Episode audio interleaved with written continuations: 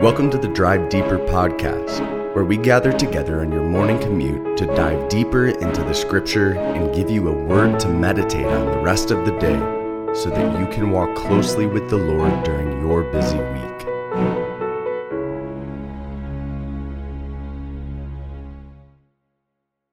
Today we're going to be looking at a passage in Luke chapter 2. And we're going to be asking the question, and I want to ask the question Am I confident in God's sovereign plan? When I read through this passage in Luke, I was out on a walk with my dog. My wife and my child were both down with the stomach flu, and my wife said, You know, why don't you go for a walk with the dog? Get some fresh air. You've been in the house taking care of us. Uh, go ahead and go for a walk. And so I went on my normal route in my neighborhood where I walk my dog. And then there was a certain part in the walk where I would typically go straight where something in my heart just said, turn left. And when that happens, I've learned to just kind of follow those impressions. And so I take a left, and it's at this very moment that I'm pulling out my Bible app to start reading Luke chapter 2. And I start reading this. In those days, a decree went out from Caesar Augustus that all the world should be registered. This was the first registration when Quirinius was governor of Syria, and all went out to be registered, each to his own town. And as I finish that verse, I look up and there's a middle aged woman who's walking from her garage into her car. looks like she's she's heading to work. So just trying to be a good neighbor, I say, "Hey, you know, how's it going? How's your morning?" And she turns around, and the first thing she says to me is, "You look like Jesus walking around." You're like a ray of sunshine on this crazy and cloudy day. And I told her, Well, I'm a follower of Jesus. Uh, that's wonderful if that's true. And we were able to have a short conversation about, about the Lord. Now, this particular instance was so impactful for me because just in the past 24 hours, I was thinking about how important it is to become a neighborhood missionary, how the Lord has placed me and my family in the house we are in, on the block we are in, in the neighborhood we are in, for a purpose at such a time as this so that we can impact our neighborhood for the kingdom. And the first time that I walk my dog in the neighborhood with this sort of mindset, this is what this woman says to me. And as I continued on past her house after uh, we said our goodbyes, I continued on in verse 4 where it says, And Joseph also went up from Galilee, from the town of Nazareth to Judea, to the city of David, which is called Bethlehem, because he was of the house and lineage of David, to be registered with Mary, his betrothed, who was with child.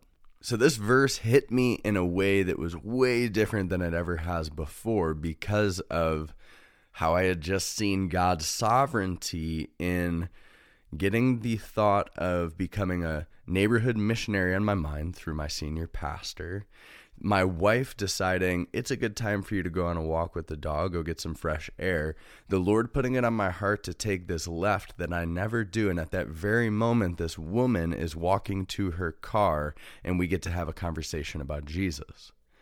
So when I read verse 4 this time, rather than saying, well, of course, Joseph is from Bethlehem and Jesus is born there, I say, huh, I've always wondered the significance of Joseph within Jesus' story. What happens if the man that Mary is betrothed to is of the tribe of Benjamin or is of the tribe of Dan? The Messiah is not born in Bethlehem. So Joseph plays a vital role in God's sovereign plan because in betrothing Mary in deciding not to divorce her because of what Gabriel has shared with him, he brings his wife. He brings his wife, who is about to give birth to child, to Bethlehem, and the prophecy of Micah 5 2 comes into being. So, with this in mind, let's track back a little bit and see how this passage should impact the way that we trust and have confidence in God's sovereign plan. So, the first thing is that we should have confidence in the big details. God is in control of all things. We see this in the first two verses of the passage, where Caesar Augustus puts out a decree that the entire world should be registered at this very time. This sets into motion the Messiah being born in Bethlehem. Without this decree, what would have had to happen to get Joseph to make the decision to bring his pregnant, soon to be wife down to Bethlehem? Really important family party, important family marriage. I mean, what would it have taken for him to say, Mary, I know you're at this point in your pregnancy, but we have to go to Bethlehem? The Lord sovereignly puts this into motion by having the ruler of the Roman Empire decide now is the time for everybody to be registered in the world. So, we should be able to trust God in the big details, in decisions that the government makes, in things that are happening around the world because God is in control of all things. The second thing is that we should have confidence in God in the small details.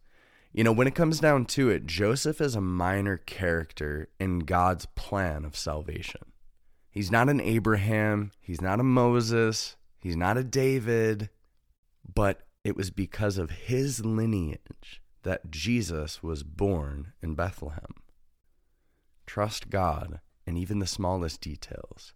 You might feel like a minor character in God's plan, but look at what a vital role Joseph played in this. The next thing that we should have confidence in is God's perfect timing. We see that it was while they were there, the time came for her to give birth. God's timing is always perfect, and we need to trust in Him.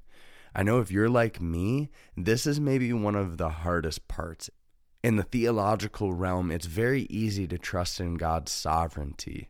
But I'll give you an example from this week. This week is finals week for me. I've got a Hebrew final, and for the past week, either my wife and son or I have had the stomach flu. The holidays are coming up. This is an awesome time to fellowship with our friends at church. And two nights in a row at the end of this week, we were supposed to have them over and had to cancel because I'm still sick with the stomach flu right now. So, in times like this, that's when I find it often most difficult to trust in God's perfect timing. Because if it was up to me, this would be like the least perfect timing that there possibly is.